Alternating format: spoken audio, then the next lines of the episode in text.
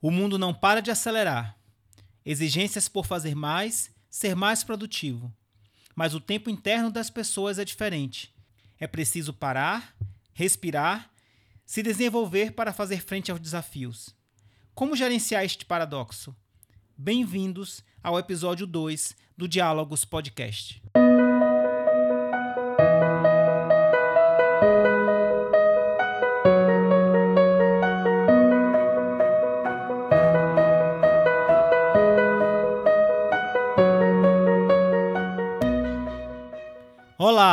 Bem-vindos ao Diálogos Podcast. Hoje o nosso convidado é o Clécio Carlos Gomes, um psicólogo clínico, psicoterapeuta, professor, conferencista, escritor e músico. Falaremos muito sobre tempo, sobre produtividade e sobre as escolhas da vida. Meu amigo Clécio, obrigado por ter aceitado o convite e já começo agradecendo a sua presença aqui. Seja muito bem-vindo. Sérgio, eu que agradeço, sou um admirador do teu trabalho, tive o prazer de te conhecer na nossa especialização no Einstein. Gostei muito do convite, o tema é, uma, é um tema que me, me motiva bastante e eu acho que a gente vai poder trocar algumas coisas bem legais aí e de repente ajudar algumas pessoas que vão nos ouvir é, ao longo dos seus dias e das suas semanas aí sobre educação, sobre formação, desenvolvimento pessoal. Que bom, eu, eu agradeço muito a sua presença aqui. E eu queria conversar com você um pouco sobre questões sobre o tempo, né? Questões sobre como gerenciar esse ambiente hiperconectado e coisas desse tipo. E para começar a nossa conversa, eu queria lhe perguntar, começar lhe perguntando como você avalia o impacto desse ambiente que a gente vive hoje, repleto de estímulos na vida das pessoas eu tô com 48 anos, né? E, e, ao longo dos meus 48 anos eu fui buscando diferentes saberes.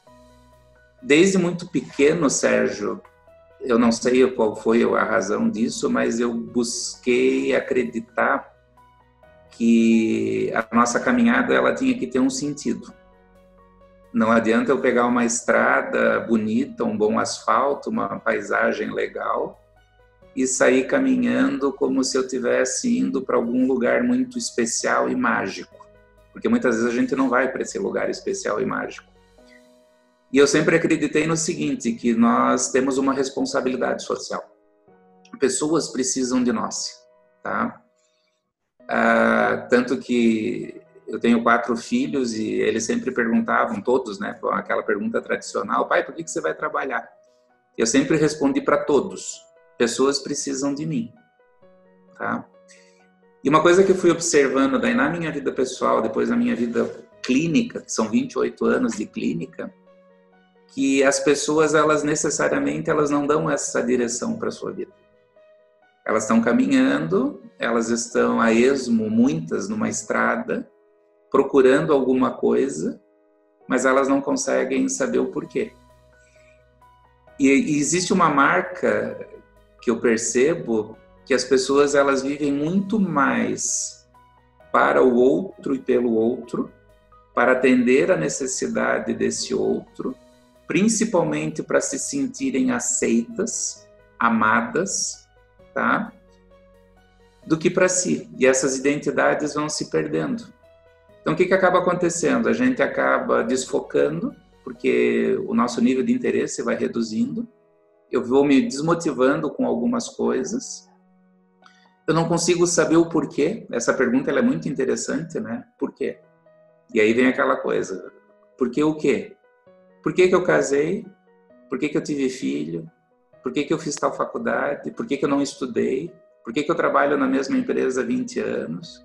Por que, que eu estou chegando nos 50 anos tendo uma sensação de que se passaram 200 ou se passaram só 10 anos? E as pessoas não conseguem responder isso. E elas acabam se perdendo em tempo e espaço. É como se fosse uma repetição, cada dia sendo muito parecido. E a gente estava conversando agora há pouco, a gente acabou construindo um condicionamento muito obsessivo para a nossa vida. Tudo tem horário, nesses horários as coisas precisam ser feitas exatamente da mesma forma, do mesmo jeito, no mesmo quadrado. E se isso não acontece, isso me incomoda profundamente, né? É, como é que se verifica isso? Pandemia e isolamento social. As pessoas estão nas suas casas, no seu conforto, tendo a oportunidade de fazer tudo aquilo que talvez sempre sonharam, e elas estão incomodadas, ansiosas, porque elas estão em casa. Tá? Então eu acho que a humanidade, de uma certa forma, ela precisa parar e individualmente cada um de nós olhar no espelho e conversar com essa imagem que se reflete, conversar com aquilo que eu me tornei, com aquilo que eu sou. Tá? Para mim poder descobrir o seguinte: é o caminho que eu optei? Eu vou alcançar aquilo que realmente eu estou querendo? Tá? É um exercício muito interessante. É, escutando você falando, me chama essa atenção, né, dessa, vamos dizer assim, dessa linha do tempo dita padrão que a gente aceitava como normal no passado, né? A pessoa nascia, tinha que estudar, aí aspas, se formava, trabalhava, encontrava alguém, casava, depois tinha que ter filhos, etc, envelhecia, aposentava e morria. Essa essa linha do tempo dita da, da vida padrão. E hoje a gente pode pegar aqui diversos recortes dessa que essa linha se, não funciona mais no hoje, né? A quantidade de pessoas que não casam mais, casam, não têm filhos, querem ter filhos. A gente pode fazer qualquer recorte aqui. Então eu me questiono se de alguma forma essa linha padrão gerava algum tipo de referência que as pessoas tinham aonde voltar e dizer assim, pô, na dúvida sobre o que fazer, eu volto para aquilo que é considerado aspas normal. E agora essa linha tendo se fragmentado, é, a responsabilidade individual de escolher os próprios caminhos é ainda maior? Ou isso é só uma impressão minha? O não ter padrão acaba amedrontando algumas pessoas. E aqui eu não estou discutindo se esse padrão ele é real ou não, se ele é correto ou não. Só estou dizendo que era uma construção social de que esse era o caminho a se seguir na vida, né? É que na verdade o padrão ele passou a ser divinizado dentro da nossa sociedade. Nós acabamos, na verdade, ritualizando as nossas coisas. Tá? É, o almoço de domingo é um ritual, o casamento é um ritual, é, a formatura é um ritual, e isso tem muito a ver com a construção do conhecimento ocidental, que é totalmente pautada no cristianismo. Tá? É, por exemplo, existe um, um elemento da história é, que chama muito atenção, que é, o, é, a compreensão de uma dinâmica mais submissa e passiva do feminino dentro da nossa sociedade. Tá? É, isso aconteceu por quê?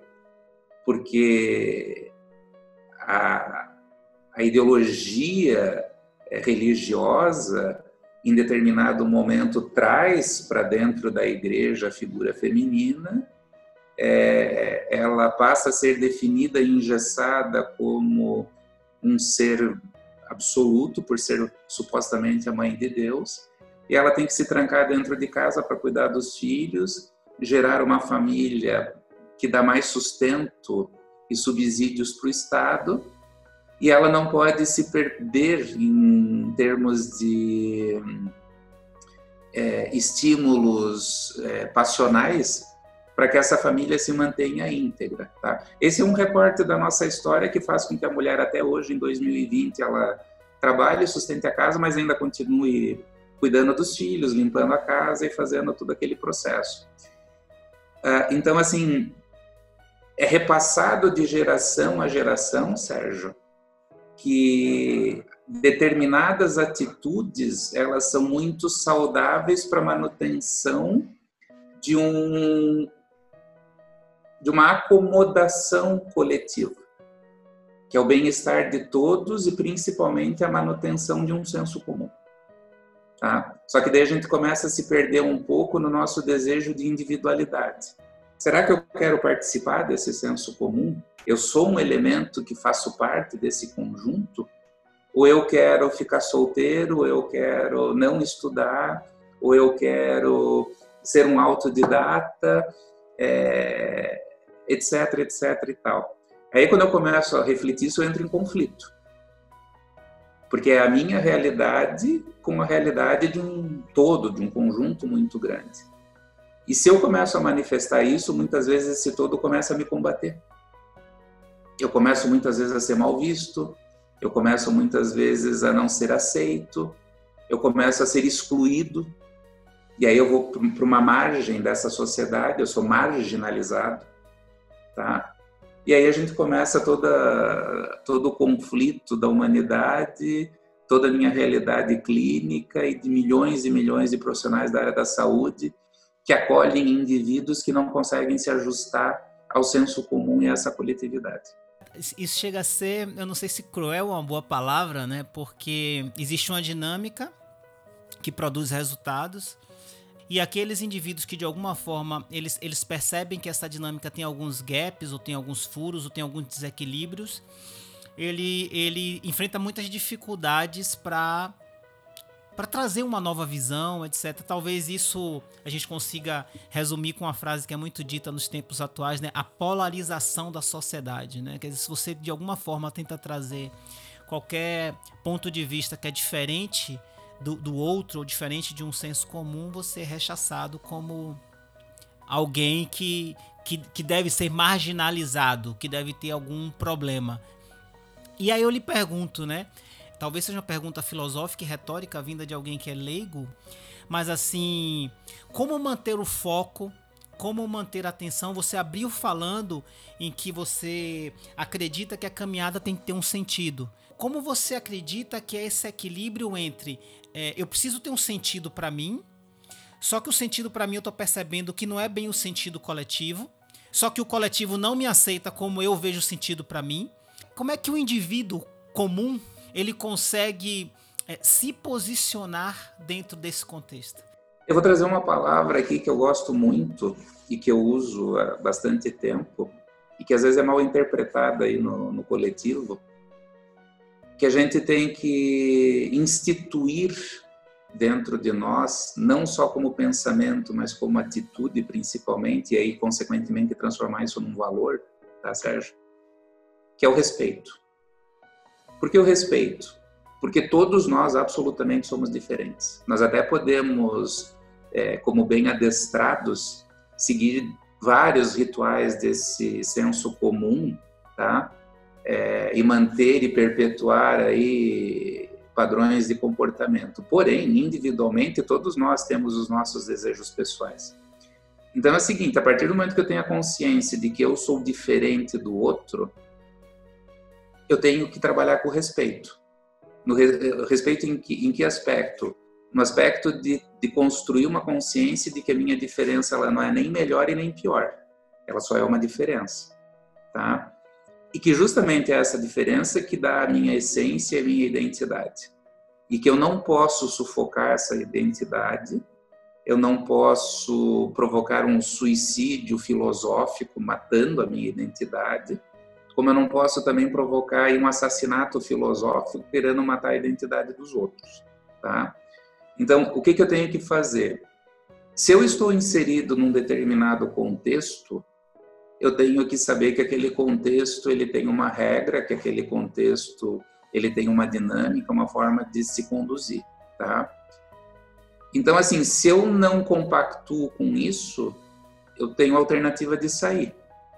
Então, a minha saída demonstra o respeito à minha pessoa, por não compactuar, e o respeito àquele grupo, por eu, eu ter uma postura diferenciada e que eventualmente vai poder estar agredindo esse grupo, tá? Aí algumas pessoas poderiam dizer o seguinte, tá, mas e se eu não puder sair? Então você vai ter que respeitar o coletivo. Por um determinado intervalo de tempo, se você tem que estar naquele contexto, não existe o porquê de você permanecer naquele contexto agredindo aquele contexto.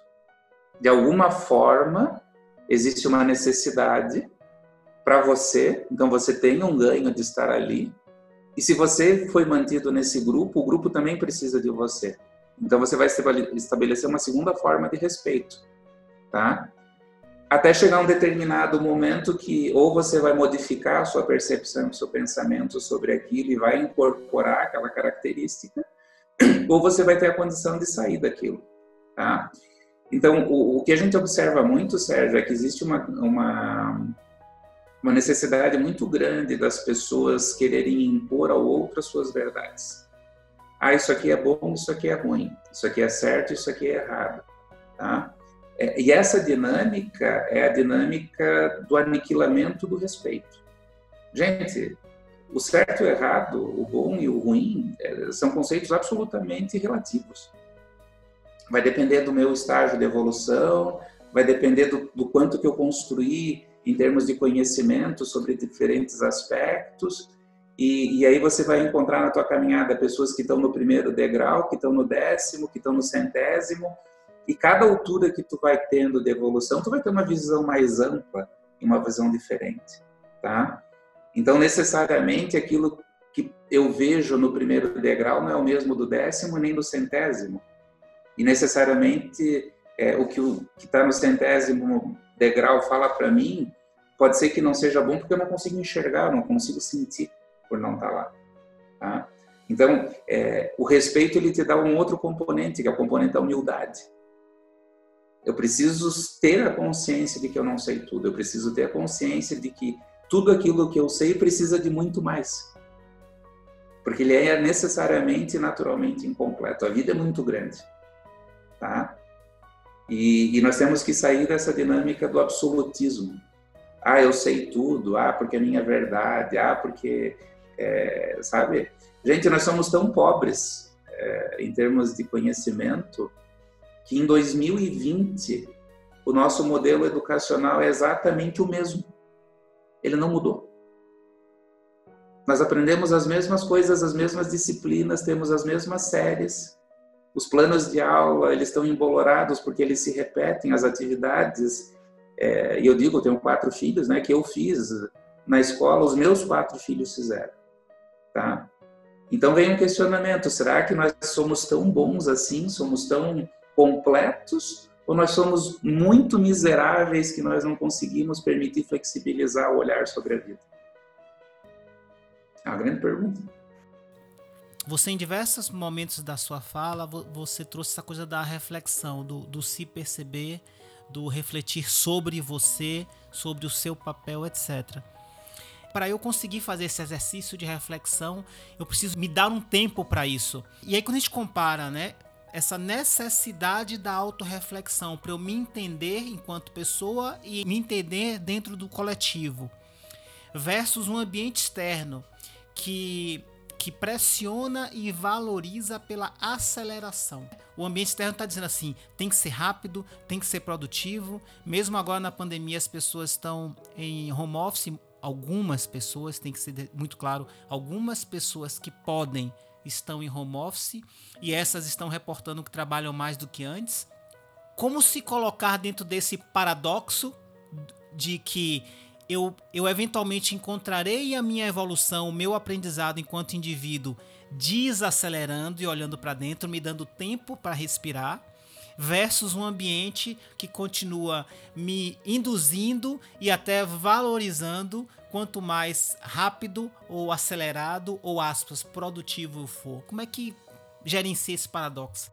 Ô Sérgio, a gente vive numa sociedade, isso é um conceito do Clécio, tá?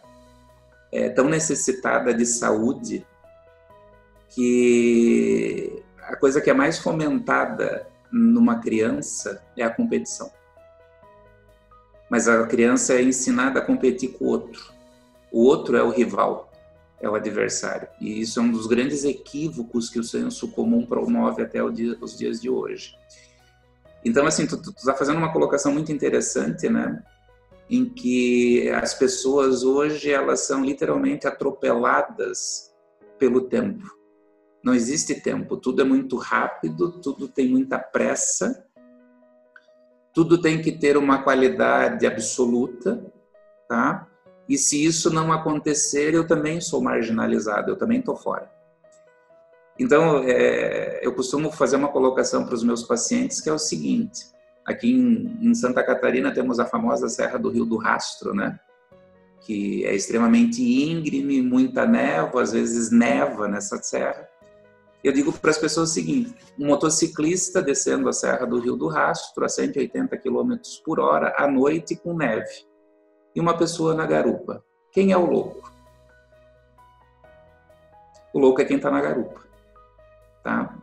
Então a primeira coisa que eu tenho que questionar para mim é o seguinte: aquilo que eu estou fazendo está condizente com o meu projeto de vida? Está condizente com o lugar que eu quero chegar? E essa pergunta não precisa assim de um de um MBA para ter um projeto de vida com planilhas e tudo mais. Eu vou te dar algumas coisas simples, tá? É, o sujeito ele casou. Ele passa 95% do tempo dele trabalhando e 5% dentro de casa. O sujeito tem filhos. Ele quase não convive com o filho e quando convive é para brigar, porque ele está estressado, ele está cansado, ele isso, tá? o sujeito faz um curso que ele sempre quis fazer na vida, mas ele não exerce porque ele vai ganhar 30% menos. Então, assim, a partir do momento em que as pessoas começarem a olhar para si e descobrirem que o grande valor, a sua grande riqueza está na motivação, de você acordar de manhã, de você estar tá carregado de motivação, de prazer, de você ver é, a construção de uma obra que tem a tua identidade, disso está impactando em pessoas, de você poder estar tá tendo uma boa relação então com a tua esposa, com o teu filho, de você poder estar tá tendo uma participação na tua pequena comunidade, seja um prédio que você mora, o bairro, tá? Mas você não está sendo um instrumento de uso. Isso é muito importante e gratificante, tá? Só que para você chegar numa situação dessa, Sérgio, tu tem que quebrar paradigmas, tá? Tu tem que quebrar o ritual e principalmente a divinização. O que, é essa, isso tudo que eu estou te falando? É aquilo que o senso comum te impõe e diz para ti assim, ó, se você não fizer, você vai ser amaldiçoado.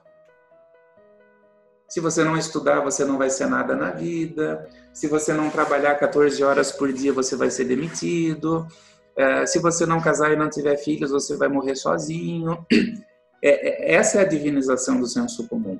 E necessariamente isso não é verdade. Isso será verdade para quem quer estudar e não pode. Isso vai ser verdade para quem não pode trabalhar. Isso vai ser verdade para quem quer ter uma família e não pode ter. Agora, nem todo mundo quer isso. Só que eu vou ter que descobrir o que, que eu quero. Eu vou ter que descobrir qual é o caminho que eu quero seguir. E essa, para mim, particularmente, é a grande beleza da vida. Descobrir o que eu quero para mim. É. Você estava falando um, um, um pouco disso e me ocorreu como é que eu posso dizer isso? Essa coisa da recompensa imediata, né? Porque de novo na, na, sua fala tem um tem um time, né? Você falou assim, ah, alguém que que faz um curso e depois resolve não seguir aquela profissão, enfim, não colocar em prática, porque vai ganhar 30% a menos, por exemplo, né? Então, assim, eu escuto muitas pessoas hoje falando da, da tal da recompensa imediata. Né? A, gente, a gente estudou neurociência né? no sistema dopaminérgico, etc. Né? E, e, e, na sua fala tem um certo, uma certa cadência, vou usar, vou usar esse termo até como você é músico, né? Eu vou usar esse termo. A sua fala tem uma certa cadência, né? Então, é, olhando, olhando essas duas coisas, eu vejo um, mundo que fala que recompensa imediata é legal, né? E aí talvez um, um ícone, é, um, um clichê disso sejam as fotos nas redes sociais, né? Aquela recompensa imediata legal. Por outro lado, o encontro de algo que de fato me preencha, que é isso que eu capturo da sua fala, algo que de, que, que de fato me preenche em algumas camadas mais profundas, eles exigem um tempo, exigem um esforço, exigem uma reflexão e não necessariamente me trará uma recompensa imediata ou, por exemplo, nesse exemplo do trabalho, até uma aspas perda financeira, né? Mas em prol de um outro algo que para mim se torna mais importante. Como é que você vê essa coisa da busca contínua de muitas pessoas, ou de um grupo importante de pessoas, ou até uma, uma certa idealização de que tudo tem que dar resultado rápido e tem que dar recompensa imediata? Que, que os, os, empresários não me escutem, mas isso é uma insanidade. É, não só empresários, tá? Pais também, porque muitas crianças são educadas para serem perfeitas os melhores atletas, os melhores estudantes e tal. E aí eu vou fazer um joguinho de palavras, Sérgio, que é a questão do prazer e da satisfação. O prazer ele é imediato, tá? E é claro que todos nós, sem distinção, precisamos viver situações de prazer na nossa vida. Mas nós precisamos não nos perdermos em alcançar a satisfação, tá? E a satisfação está na obra. A satisfação está naquilo que eu estou construindo, né? Ah, então, por exemplo, eu vou, eu vou trazer a minha realidade aqui porque eu posso falar com mais propriedade do que da realidade alheia, tá? É, quando eu, eu, entrei na faculdade de psicologia, a psicologia ela tinha vinte e tantos anos no Brasil só. Era um curso muito novo, um curso eminentemente feminino. Eu entrei numa turma de 70, só tinham dois homens, eu era o segundo e fui extremamente criticado pelo senso comum, porque o senso comum queria que eu fosse médico, dentista, etc. E, e eu sempre ficava pensando comigo o quanto que eu poderia impactar na vida de pessoas que necessariamente ficavam tristes, ansiosas e tal. Era meu conceito aos 17 anos de idade quando eu entrei.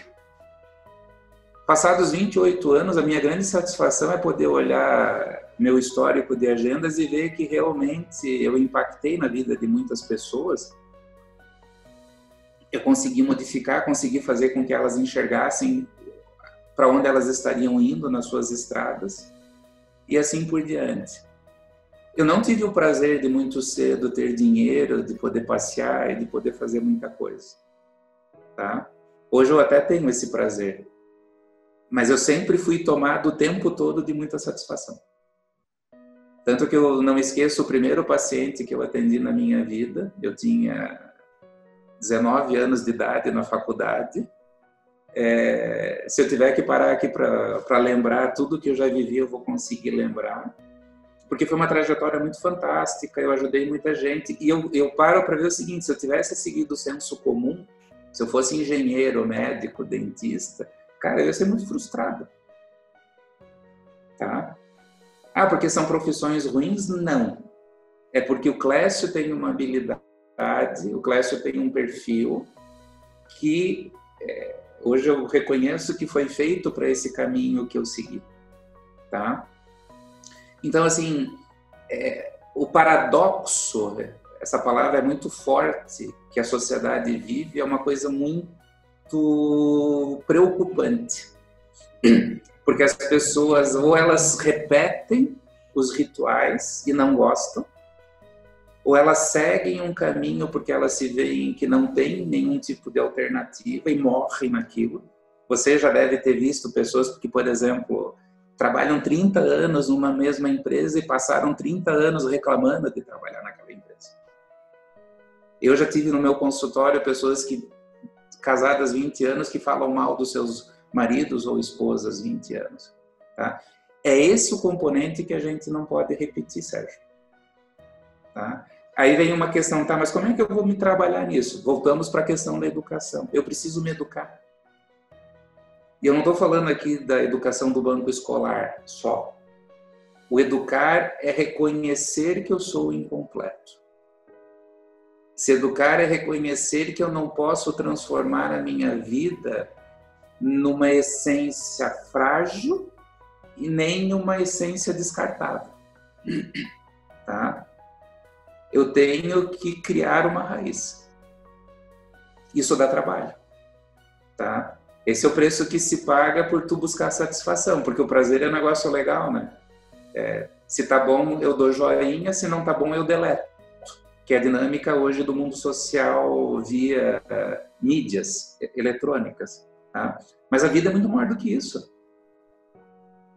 Eu não consigo deletar eu de dentro de mim.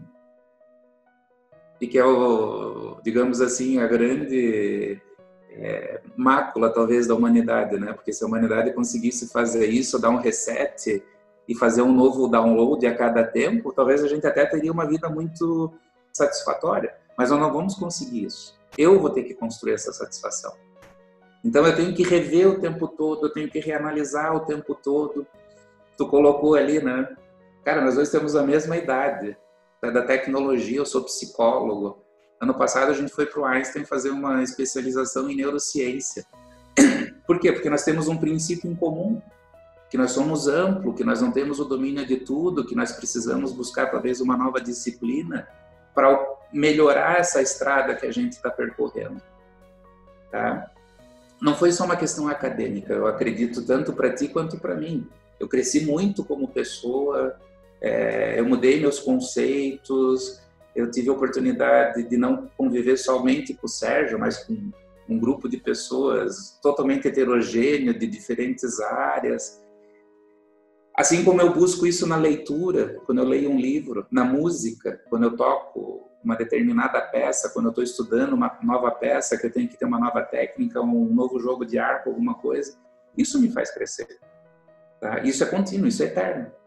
Nós vamos morrer, eu pelo menos é, peço a Deus todo santo dia que eu quero morrer buscando algum novo aprendizado. Tá? E que eu não busco só no banco escolar, eu busco na vida. Tá? Então a gente tem que trabalhar muito esse conceito do que, que realmente vai me dar essa satisfação, do que, que vai me dar esse prazer. É, e o, o, o interessante que você colocou ambas as coisas, né, pegando esse, essas duas que você falou, de prazer e satisfação. É, você não excluiu nenhuma nem outra, né? É importante ter prazer e, e, ter prazer na vida é muito legal, ter alegrias momentâneas é muito legal, muito, muito interessante. Por outro lado, não necessariamente é, é possível viver somente os prazeres da vida, né? Não. A gente não pode viver só satisfeito também. É, como não pode viver só satisfeito, né? Esse, esses é, altos e baixos, eles fazem parte da existência, né? É, de diversos aspectos, eles fazem parte da existência. E aí você falou uma frase que eu achei bastante interessante, né? A satisfação está na obra, né? Porque de alguma forma você vai vivendo coisas, você vai construindo algo que vai ligando os pontos, né? Que vai te, vai te configurando como algo maior com o passar do tempo, né? É como tem sido a sua experiência com as pessoas quando você fala sobre obra, como quando você fala de que buscar uma certa completude, não sei se esse é o melhor termo, mas, um, mas buscar um desenvolvimento na vida exige um pouco disso do se questionar, do se colocar em dúvida, do, do, do trazer mais um bloquinho que você vai construir na sua casa para construir essa obra. Como tem sido a sua experiência quando você conversa com as pessoas, enfim, nos diversos fóruns que você se encontra, sobre esse esse timing, esse tempo e esse olhar e esse esforço, como você bem colocou, de construir a obra ao longo do tempo? em detrimento da, do simples resultado imediato ou de um trabalho, ou de uma remuneração, ou, ou enfim. Como, como as pessoas se colocam diante disso quando você traz esse assunto? Você sabe que a tua pergunta é interessante, porque no primeiro momento eu me surpreendi um pouco quando eu comecei a minha vida profissional, porque as pessoas que me procuravam, elas chegavam sempre à conclusão de que elas não estavam construindo nada. Isso me surpreendeu um pouco, tá? E passados todos esses anos, é, esse grupo ainda é predominante, estatisticamente falando. Tá? Ah, e hoje não me surpreende, me choca. Isso me choca é, pelo fato de a gente hoje ter uma possibilidade de, de acessos a informações, de autodesenvolvimento, de conhecimento, e ainda isso se perpetuar. Elas começam a fazer uma contabilidade de anos e quando eu começo a trabalhar com as pessoas nos fatos que elas vão me descrevendo e apontando que, que essa construção não está acontecendo, é, a reação de uma grande maioria é de uma sensação de vazio, no sentido do que eu fiz até hoje. Tá? Tantos anos se passaram, eu já atravessei montanhas, rios, enfrentei animais ferozes, né? Bem platônico e não cheguei a lugar nenhum.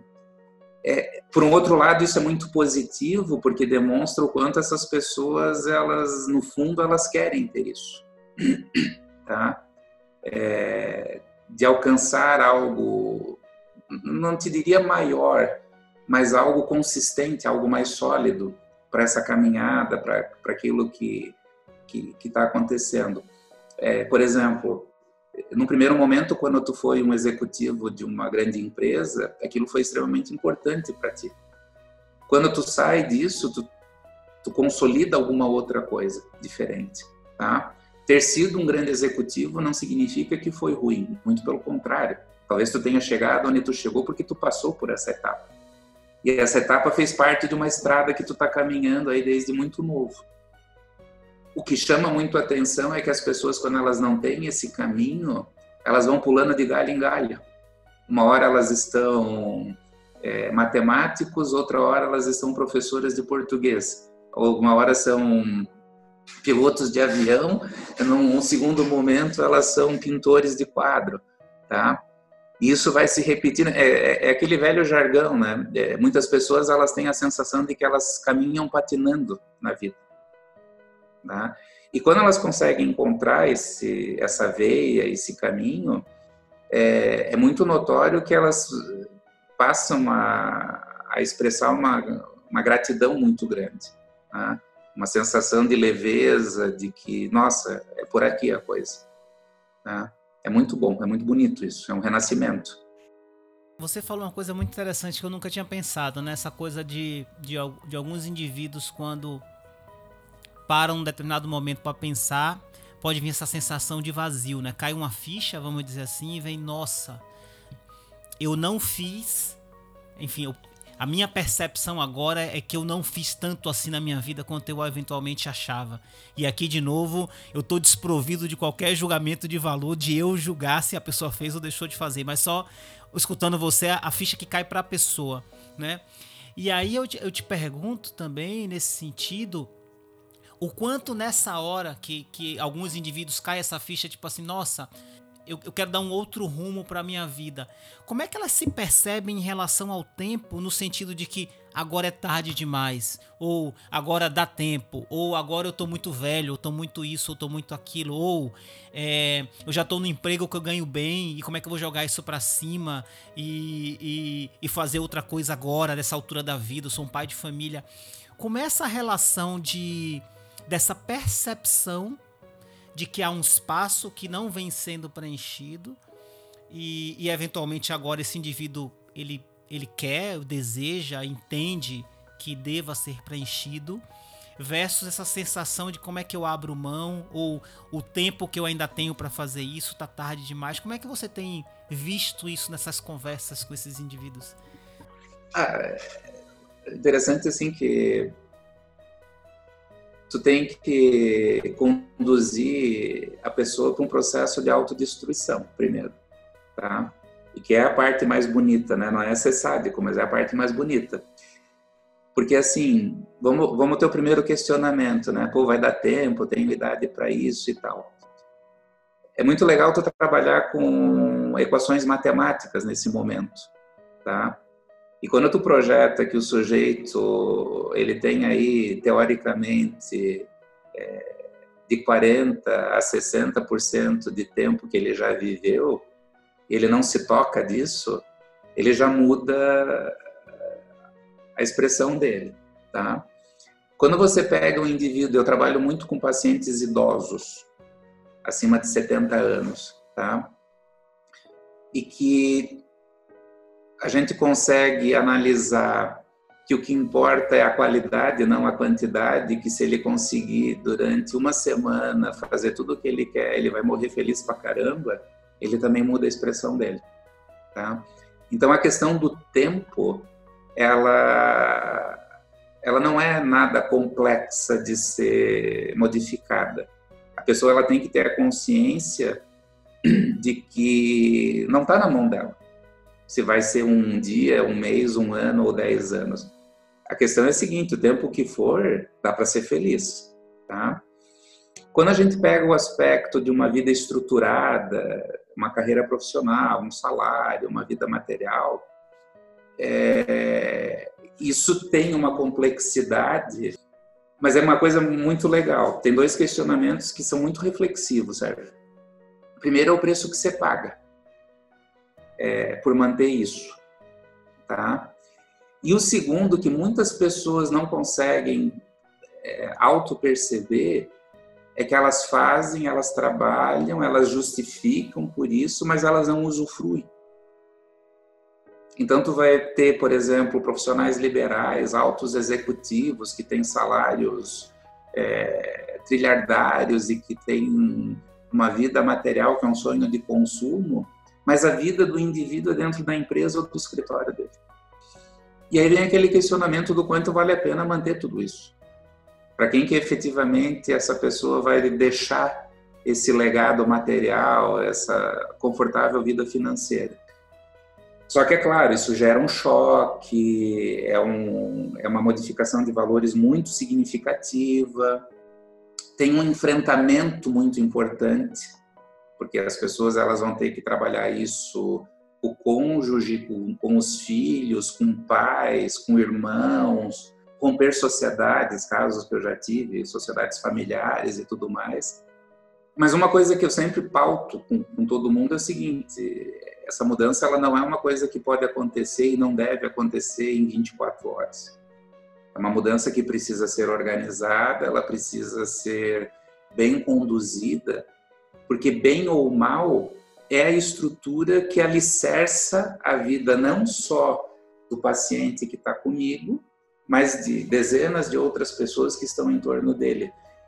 Você tem que fazer uma transição saudável, adequada, para você ter uma vida melhor, mais confortável.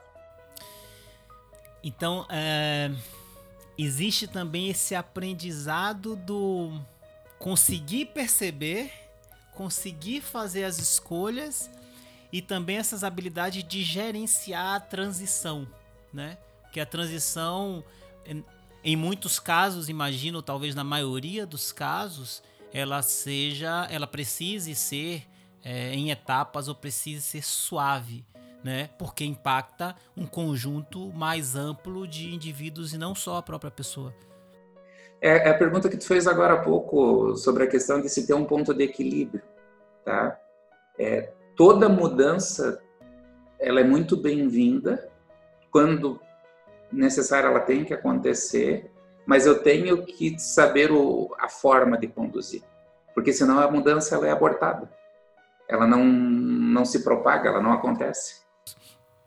Uma coisa que me, que me vem à cabeça é o seguinte: o, quanto, o, quanto, o quanto você percebe que as pessoas se sentem prontas para sozinhas fazerem esse caminho de aprendizado desse, desse novo contexto, né, de, de ter esse novo tecido social em seu entorno, aprender essas novas relações. Se as pessoas normalmente se percebem fortes o suficiente para estarem assim, ou qual a importância da, das redes de apoio, né, em se amparar em alguém ou em algo para poder fazer essa transição. O apoio ele é fundamental porque assim, ó, uh, em termos de capacidade, habilidades, é, vamos dizer assim, funcionais, Sérgio, as pessoas elas têm essas habilidades, elas nem sempre é, conseguem perceber que têm, mas elas têm, tá? O grande desafio está em romper as barreiras emocionais da mudança, tá? e é onde as redes de apoio entram com muita força, tá? Porque o novo, ele é naturalmente ameaçador. Eu não sei o que, que vai acontecer, eu vou sair de uma zona de estabilidade, de conforto, eu vou fazer um, um enfrentamento, pode ser que isso não dê certo, pode ser que dê, tá? É, o julgamento e, e, muitas vezes até a condenação social é, amedronta, tá? Então, assim, eu tenho um start, o simples fato de eu ter o start significa que as minhas habilidades, elas estão pulsando, elas podem me levar para isso, mas o meu emocional, ele muitas vezes vai me jogando para trás, tá?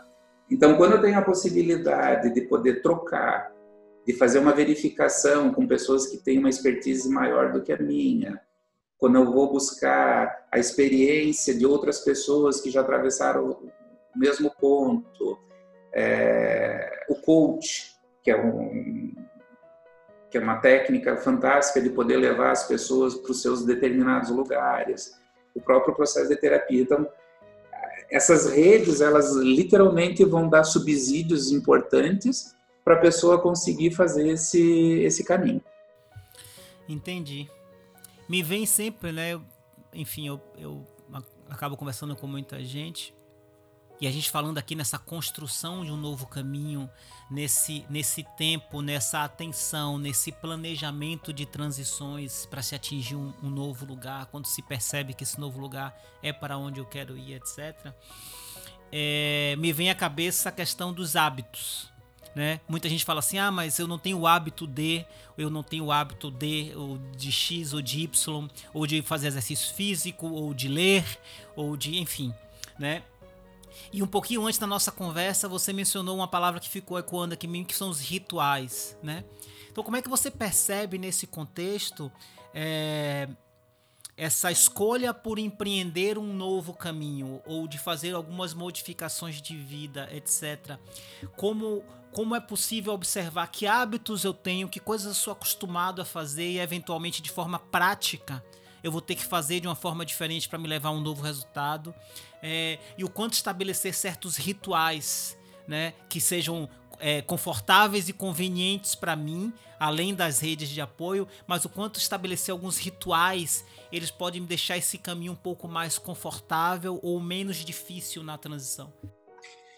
A tua pergunta é muito legal e eu às vezes até dou umas risadas comigo mesmo, né? porque assim, o cara resolve ser astronauta da NASA e não tem a capacidade de levar o filho na escola por um caminho diferente, entendeu? É, tudo bem, eu estou aqui fazendo um joguinho, brincando, mas eu tenho que eu tenho que ver o seguinte: se eu quero ter um, uma percepção flexível, se eu quero reconhecer que a diferença existe, se eu quero compreender que essas diferenças podem existir para somar, eu tenho que me permitir ter atitudes e comportamentos diferentes da minha vida. Isso é um alicerce, tá? Então, o que, que são essas atitudes, esses comportamentos diferentes?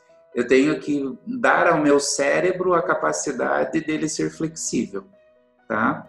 E isso é que nem o condicionamento físico de um atleta que se prepara ah, para uma determinada competição. Então, assim, eu tenho que reconhecer o seguinte: eu tenho que ter habilidades e eu tenho que me desenvolver continuamente, sempre. Como? Fazendo coisas diferentes, tá? O que, que são essas coisas diferentes? Eu vou começar pela atividade física. Tá? Ah, por que atividade física? Porque atividade física ela oxigena o teu cérebro, ela aumenta é, a produção de determinados neurotransmissores, ela equilibra o teu humor, ela faz com que o teu corpo físico num todo produza uma característica saudável, tá? O teu bem-estar diário vai acontecer, o teu bem-estar semanal, mensal e de vida vai se transformar, ponto, tá? Uh, eu sou um cara extremamente metódico, lógico, eu trabalho numa determinada forma. Eu tenho que buscar uma estimulação neurológica diferente. Como eu vou ler um livro, eu vou me permitir fazer algum tipo de atividade artística, etc. e tal. E, e muitas vezes, Sérgio, a gente encontra pessoas que têm um, um grande impulso para a mudança, de querer ir para um determinado segmento, de querer realizar determinadas atividades, mas que precisam obrigatoriamente é, se capacitarem e desenvolver habilidades importantes dentro daquilo que elas estão escolhendo, tá? Mas nem sempre essas pessoas ou têm ou estão com essas habilidades atrofiadas e precisam estar tá modificando. Então assim, ó, não existe mágica, tá? O próprio desejo, a realização do desejo, ela dá trabalho. A gente tem que arregaçar as mangas, e a gente tem que ter uma conduta aí muito forte, entendeu? Então eu tenho que estar tá mudando o tempo todo, eu tenho que estar tá buscando diferentes estímulos, é, me permitindo conhecer esse diferente para eu poder chegar naquilo que eu quero chegar.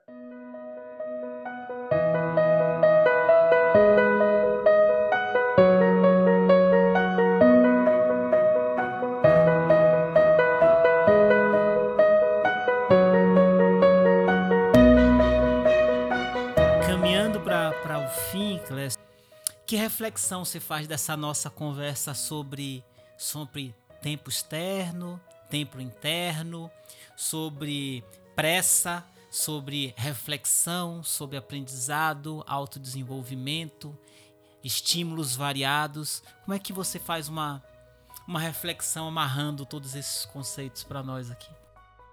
A minha reflexão é a seguinte: eu acho que as pessoas elas precisam se permitir saborear as coisas. Não dá para engolir, tá? E para mim saborear, eu preciso ter a certeza de que o que eu estou ingerindo me faz bem.